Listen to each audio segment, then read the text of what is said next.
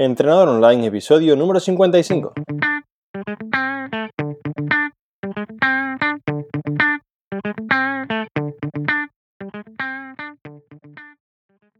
Muy buenos días y bienvenidos a Entrenador Online, el podcast en el que aprenderás a mejorar tu físico, rendimiento y salud. Hoy es jueves 21 de febrero y voy a comenzar una serie de podcasts sobre suplementos. Hoy veremos dos que funcionan muy bien y semana a semana iremos viendo más. Desde ya os adelanto que los que funcionan no son demasiados, aunque se vendan como tal, pero bueno, intentaré empezar por los que sí que funcionan, los que sí que os van a ayudar, y luego veremos los que no funcionan para que, pues bueno, no los compréis y ahorréis dinero. Antes de comenzar con el capítulo, quiero contarte que en Training Around the World tenemos esta semana las clases 5 y 6 del curso de nutrición para ganar masa muscular, en las que hablamos de los carbohidratos y las grasas, cuánta cantidad ingerir de cada uno, en qué momento, qué tipo, etc. Ahora mismo las plazas están cerradas para unirse a Training Around the World, ahora mismo no hay hueco para nadie más, porque estamos trabajando para mejorar el servicio, sobre todo con nuevos planes, nuevos vídeos y demás, pero a partir de abril empezaremos otra vez a, tener plazas para quien quiera unirse al equipo. Ahora sigamos ya con el tema del día, vamos a hablar de dos suplementos que son la proteína y la creatina, son los que realmente pues, más se estudian, más referencias hay, creo que más se usan también y de los que mejor funcionan, ¿vale? Empecemos por la proteína en polvo. Proteína en polvo, más que un suplemento, yo lo consideraría, y así también lo hacen muchos autores, un complemento alimenticio, un complemento para tu alimentación que se utiliza cuando, digamos, si supongamos que tienes que consumir X cantidad de proteína al día, cuando no llegas a esta cantidad, pues usas este complemento alimenticio para poder llegar a tu cantidad necesaria. Si por ejemplo tienes que usar 150 gramos de proteína al día para perder grasa para ganar masa muscular y solo consumes 120 con la comida y no te apetece, no quieres comer más, no tienes más apetito o simplemente quieres hacerte lo más cómodo, puedes tomarte un batido de proteína que te hará, digamos, con los 30 gramos de proteína, de proteína que te faltan, consumirlos mediante el batido y esto hará que puedas consumir, digamos, toda la proteína del día de una manera más cómoda. Yo, por ejemplo, pues no soy un gran fan de los suplementos, pero hay días en el trabajo que no tengo tiempo para comer, entonces un batido me resuelve casi que una comida con unos frutos secos o con una fruta, porque no podría pararme a comerme un bocata, entonces para estos casos es genial. Para explicar todos los tipos de proteína y demás, como son, digamos, bastantes apartados, voy a ir un poco por partes pequeñitas, ¿vale? Para empezar, vamos a ver los tipos de proteína en función de su origen, que puede ser de origen lácteo, que suele ser el suero de la leche, de origen vegetal, como puede ser de soja o de guisante, o de origen de animal, como puede ser la de la carne. Aquí digamos que cada uno puede escoger la que más le guste, la digamos la más común, la más antigua, la que más hace tiempo que, se fabrica, la que más se usa, se comercializa y más sabores hay, la de suero. Ya puede ser en concentrado, además esto lo veremos un poco más adelante, pero que si quieres usar, por ejemplo, porque eres vegano, quieres usar proteínas de guisante o de soja, tienes que saber que digamos que su valor biológico o cuando se han hecho estudios a ver qué tipo de proteína estimulaba un poco más la síntesis proteica, los estudios, los resultados mostraban que no hay una gran diferencia entre tomar una u otra, así que siéntete libre si quieres tomar una opción más vegana, una opción más vegetariana y no consumir la de suero de leche o la de carne, ¿vale? Luego la de suero de leche también, digamos, viene en diferentes tipos de procesamiento que van a afectar mm, básicamente a nuestra digestión, a, cómo lo digerimos en cuanto a la velocidad, ¿vale? Y esto es lo siguiente, tenemos un tipo de proteína que es el concentrado de suero, que podríamos llamarla la todoterreno, un poco la proteína 4x4 que vale para, digamos, casi cualquier momento, ¿vale? Luego tenemos el aislado de suero, que son proteínas un poquito más ligeras de digerir, con una digestión más rápida. Suelen venir también con menos carbohidratos, son un poco más caras también de precio, pero bueno, esto ya va en función de lo que cada uno se quiera gastar. Y tenemos también el caseinato de suero, que es una proteína de liberación prolongada, es decir, su digestión es un poquito más lenta y se usa también sobre todo pues antes de ir a dormir y cositas así en las que bueno, ahora veré que esto no es tan importante como se han vendido en algunos estudios un poco para promover este, este, este marketing de suplementos, ¿vale? Pero es una opción y bueno, cada uno puede usarla como quiera. Para hacer un resumen de esta parte, diríamos que la proteína de suero es la más que se comercializa, la más que se usa, digamos la que más tiempo lleva en el mercado. Tenemos concentrado, tenemos aislado y tenemos caseinato. También tenemos, que esto no lo comenté antes, hidrolizado, que es otro tipo de proteína también, digamos otro tipo de sistema de extracción o digamos de fabricación de la proteína, que es aún más rápido en la digestión. Pero con estas cosas quiero que no os lleváis por un, por un supermarketing, ¿vale? Y veáis que realmente si la queréis para completar el total de proteína del día, os vale con cualquier concentrado de suero. También, como dije, hay opciones un poquito más rápidas, pero esto es un poco más, depende de casos muy específicos. Por ejemplo, hay un tipo de proteína que se llama hidrolizado y este es un tipo de proteína que ya viene un poco predigerida y que si vas a tomarla, por ejemplo, justo antes de entrenar, pues vas a conseguir que no tengas la proteína en el estómago mientras entrenas. Esto, pues si realmente me parecen cosas muy puntuales para alguien que tenga que comer proteína cada X momento porque está a punto de competir, cosas así, pero para el resto de los mortales, con un concentrado de suero, si lo ingiere una hora antes, una hora y media, tendrás ningún problema de digestión, ¿vale? Sí que, por ejemplo, la caseína, como dije antes, se usa bastante, se usaba sobre todo antes, digamos que esto todo viene un poco del mundo del culturismo, y se pensaba que si, por ejemplo, pasabas más de 3 horas sin comer proteína, tu cuerpo catabolizaba, es decir, perdía masa muscular. Hoy sabemos que bueno, el catabolismo y, el anabolismo son procesos que tienen que pasar y ya está, no, no podemos luchar contra ellos per se. Sí que nos interesa no tener un alto nivel de catabolismo, de digamos destrucción de masa muscular, pero esto simplemente se consigue teniendo un balance proteico positivo. No hace falta que comamos cada 3 horas. Al final lo que importa es que tengamos cada día la proteína que nos hace falta en el cómputo global. Entonces, como decía, muchas veces los culturistas tomaban antes de irse a dormir una proteína de tipo caseinato porque esta tiene una digestión un poco más lenta y digamos que durante la noche, mientras duermen, se seguían liberando aminoácidos al torrente sanguíneo y con esto pensaban que perdían menos masa muscular porque aunque dormían estaban comiendo entre comillas, ¿no? Hay un estudio sobre esto que, digamos, compara dos grupos. Un grupo que no toma proteína de, de, suplemento, digamos, no toma este extra de proteína y otro que sí lo toma antes de irse a dormir. Y lo que ven es que el grupo que toma la proteína antes de irse a dormir mejora más la masa muscular que el que no. Pero, y aquí viene un poco la parte de que hay que saber ver los estudios, lo que se ve en el estudio es que el grupo que consume más proteína, aunque sea de suplemento, pero al final es más proteína, gana más masa muscular que el que no. Con lo cual, esto no nos dice que por tomar la proteína en polvo vas a ganar masa muscular, no tiene ningún sentido. Simplemente que al tomar, digamos, al tener más proteína, pues al final esto sabemos que es un condicionante de la masa muscular y por eso sucede, pero no porque tengas que tomar el batido, simplemente bastaría con cualquier tipo de proteína. Vamos ahora con las dosis, cuánta cantidad tomar, ¿vale? Digamos que la recomendación general para los deportistas, para personas que hacen deporte, está entre 1,4 y 2 gramos por cada kilo de peso que tú peses. Si pesas, por ejemplo, 60 kilos, pues 2 gramos por kilo de peso serían unos 120 gramos de proteína cada día, ¿vale? Esto es un poco general. Hay estudios que muestran que hasta 3,5 gramos, 4 gramos por kilo de peso no hay ningún problema, pero aparte de los problemas, vamos a ver un poco la parte de eficiencia. Yo no recomiendo pasarse de 2 gramos por kilo de peso, 2,2, 2,4 en algunos casos, ¿vale?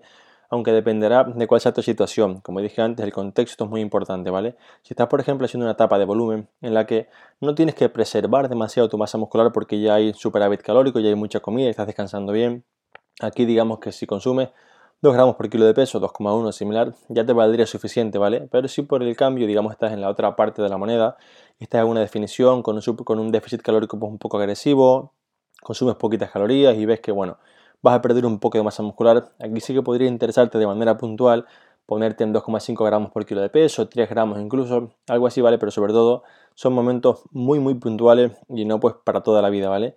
Sí que mm, no, no hay problemas como se pensaba antes un poco, digamos que estaba siempre el mito de que la proteína es mala para los riñones, mala para el hígado, y esto no es así. Primero que tenemos que diferenciar que porque la proteína venga en polvo o venga del pollo o de la carne, esto no va a hacer que la proteína sea mejor o peor. Muchas veces la gente dice es que te tomas esos batidos que son malos para el riñón.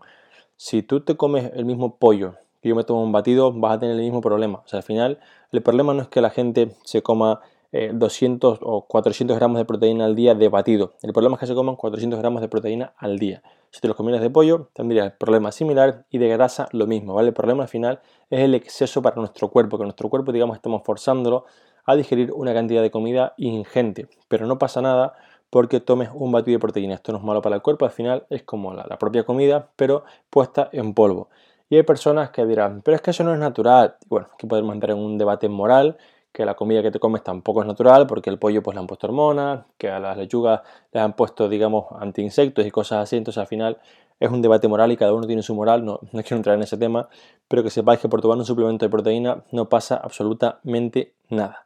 El segundo mito asociado a la ingesta de proteínas viene un poco dado también por el marketing de las grandes empresas, digamos, para perder peso, como pueden ser, pues todos conocemos una que empieza por H acaba por Life, otra que empieza por N y acaba por House. Todo este tipo de empresas lo que hacen es lo siguiente, ¿vale?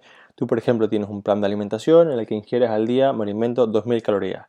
Y lo que hacen este tipo de empresas es que te sacan un par de comidas y te venden sus batidos. Entonces, cuando tú antes te cenabas un bocata de jamón serrano, o en el mejor de los casos, o incluso un bocata de, de fuet o de chopet, que es peor que el de jamón serrano a nivel nutricional, y te estabas comiendo 700 calorías, ahora te tomas un batido de 120.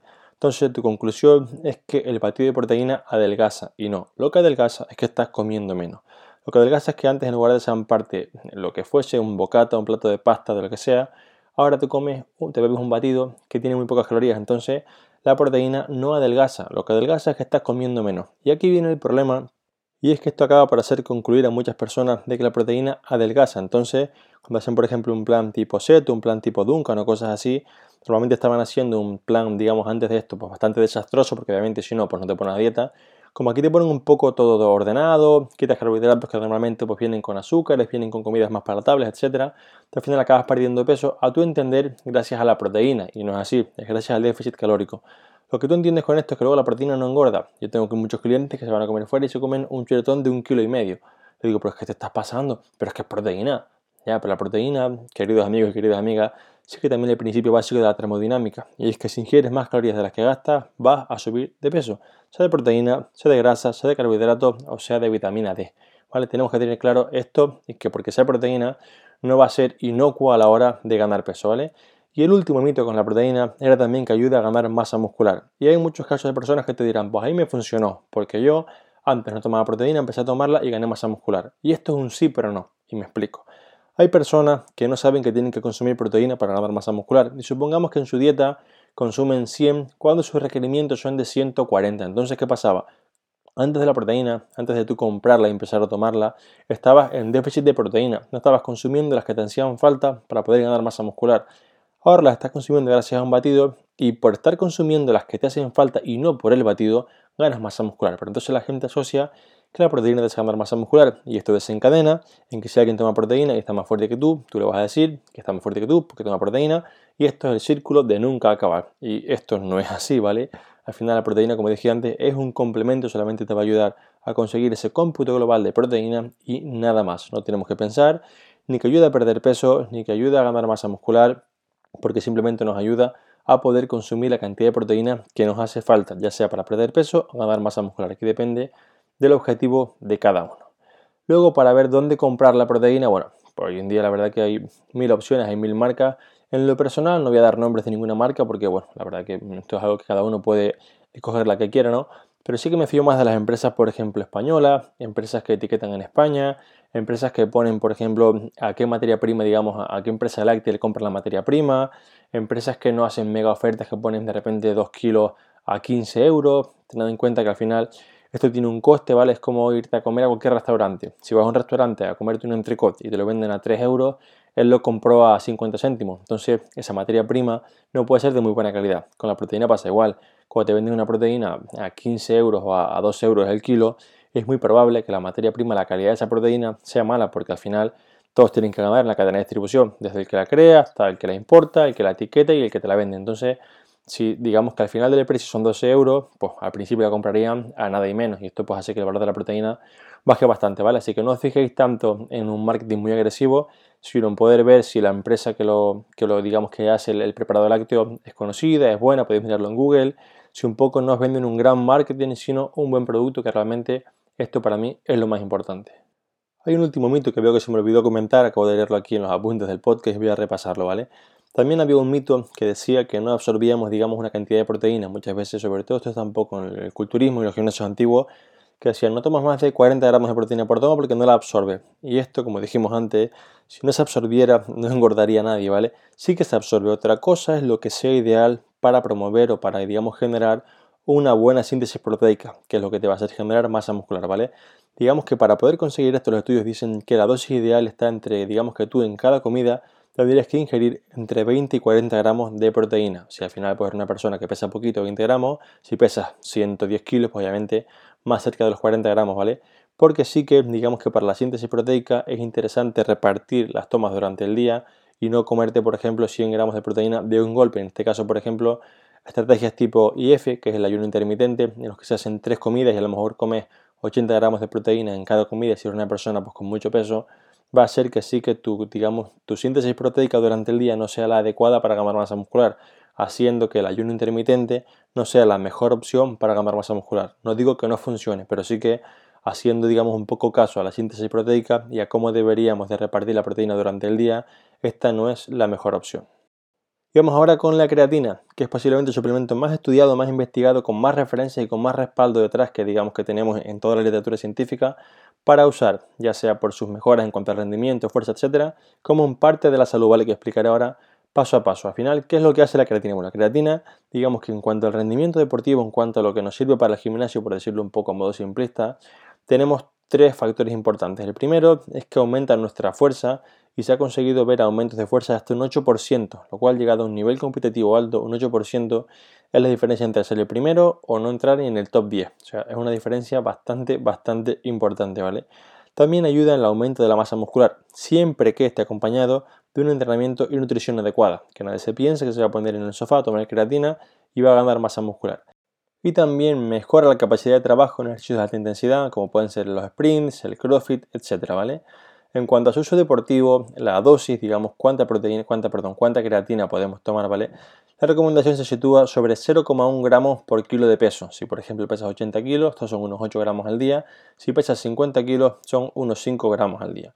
Hay estudios que he visto que se tomaban 30 gramos al día durante 5 años sin efectos secundarios. Esto no es lo que recomiendo, pero simplemente quiero haceros ver que la creatina no es un suplemento peligroso, simplemente es un suplemento muy estudiado, que funciona muy bien y que podéis comprar sin ningún tipo de problema. Y ahora que hemos visto que es tan buena y que tiene tantos beneficios, viene la pregunta de ¿y cuál me compro? Porque en el mercado hay como 4 millones de diferentes posibilidades. Y en esta parte sí que es verdad que la industria de suplementos hace un marketing brutal, brutal para ellos, para sacar mucho dinero, porque es verdad que hay muchas cosas que se venden incluso en cuanto a la creatina, que, es verdad que funciona muy bien. Hay variantes que se han, digamos, un poco sacado y querido vender que realmente no funcionan tanto y bueno, pues al final están aquí, ¿no? Al final tenemos tres tipos de creatina, digamos, más vendidos, que es la primera, la creatina monohidrato, la segunda, la creatina etiléster y la tercera, la crealcalin. Digamos que son tres tipos de creatina que lo que se buscó al principio, digamos, teníamos solamente la monohidrato y la monohidrato al final, una de las cosas por las que crea masa muscular es porque aumenta un poco, para que se entienda grosso modo, la retención de líquido en el músculo, ¿vale? Entonces, digamos que las quejas de la gente muchas veces venían porque querían un poco una ganancia muscular más limpia, que esto tampoco es así per se, pero bueno, la gente un poco vendía esto y las marcas se interesaron en buscar, digamos, pues un poco de suplemento de creatina con verlatilester que no producía este tipo de retención. Al final se demostraba que tampoco producía las mismas ganancias de fuerza, etcétera, con lo cual si tienes que comprarte una creatina que sea monohidrato, además es la más barata, la que más vas a encontrar, la más sencilla para tomar, para todo, realmente creatina monohidrato es lo más sencillo para usar y la que realmente pues está más estudiada y mejores resultados te va a dar. Un punto importante con la creatina es que aparte de lo que dije antes de todos los beneficios a nivel deportivo, tiene otros beneficios a nivel de salud que son brutales, es decir, digamos que se estudia un montón este suplemento porque se ve que a nivel incluso de hospitales tiene muchísimo uso y este final le, interesa a la industria farmacéutica porque pues vamos a salvar más vidas, vamos a curar a más personas y esto es muy importante, de hecho mucho más que ganar masa muscular o correr un poquito más rápido, ¿vale? Básicamente a nivel hospitalario, a nivel de salud, se ha demostrado, se ha encontrado que la creatina tiene efectos neuroprotectores en enfermedades como Huntington, Parkinson y esclerosis lateral amiotrófica. Como veis, la creatina, como dije, es un suplemento súper seguro que apenas refiere a efectos secundarios y puede tomarse sin problema.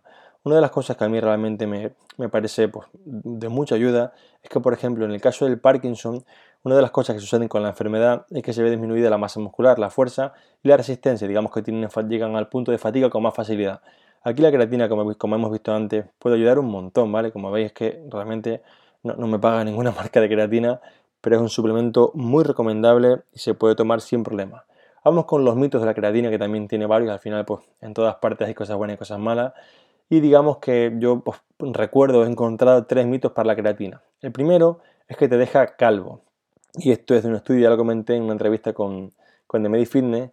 Es un estudio que salió un poco, digamos que era un resultado que no era tan real, pero bueno, pues ellos lo entendieron así, lo vendieron así y a partir de ahí mucha gente pues pensaba que la creatina lo iba a dejar calvo y, no hay ningún tipo de problema por esto, no hay ningún tipo de problema con la DHT ni nada así, ¿vale? Simplemente pues fue un bulo que salió y, hasta si estás para quedarte calvo pues creo que te vas a quedar igual porque en gran parte es genético y no será por tomar creatina.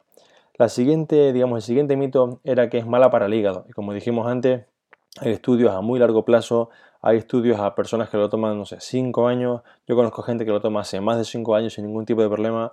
De hecho, la queratina, por más que sea como un suplemento, también está en, la carne y en muchos alimentos. No en la dosis del suplemento, pero sí que está. O sea, no es nada que le demos a nuestro cuerpo y que nuestro cuerpo diga, ay, es que esto es, es tóxico o que es un veneno o es algo que no esté preparado para digerir o artificial, como se suele decir cuando no queremos, cuando vamos un poco en contra de lo supernatural, ¿vale?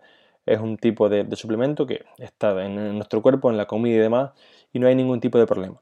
Y el último mito es que, digamos, había que hacer cuando comprabas creatina, cuando empezabas a tomarla, una fase de carga. Y es que al principio, supongamos que tu dosis son 5 gramos al día, te recomendaban tomar 20 gramos durante 3, 4 o 5 días para que la creatina funcionase mejor, ¿vale? Y esto explico por qué pasaba y si quieres hacerlo o no, pues ya dependerá de ti, pero te explico un poco el funcionamiento de la creatina para que te sea más sencillo. Al final la creatina funciona por una cosa que se llama saturación de receptores. Cuando el receptor de creatina está saturado, digamos que empiezan a tener los beneficios que, que aporta el suplemento, ¿vale? Entonces, lo que se decía antes era que te tomaras los 20 gramos esto en la fase de carga para que empezara a hacer efecto antes. Entonces aquí podemos ver que si, por ejemplo, nunca has tomado creatina, tienes una carrera la semana que viene, sí que podría interesarte hacer la fase de carga. Pero si no compites ayer, o sea, si no te vas de dos días, no hace falta que hagas una fase de carga, porque al final vas a, estar gastando más dinero, porque al final terminas el bote antes, se te gasta antes el suplemento, tienes que comprarlo antes, y no hace falta hacerla si no realmente te lleva mucha prisa que tener un poco ese empuje o esa ganancia de masa muscular, de fuerza y de resistencia. Así que yo nunca he hecho una fase de carga, cuando la tomo, pues la tomo desde que me compro el bote y me llega a mi casa, 5 gramos al día, cuando me acuerdo, muchos días que la verdad es que no me acuerdo, pero lo hago así, ¿vale? Y realmente no hace falta una fase de carga, salvo que, como digo, pues nunca la hayas tomado, tengas una competición en 4 días y digamos que te vaya la vida en hacerlo así.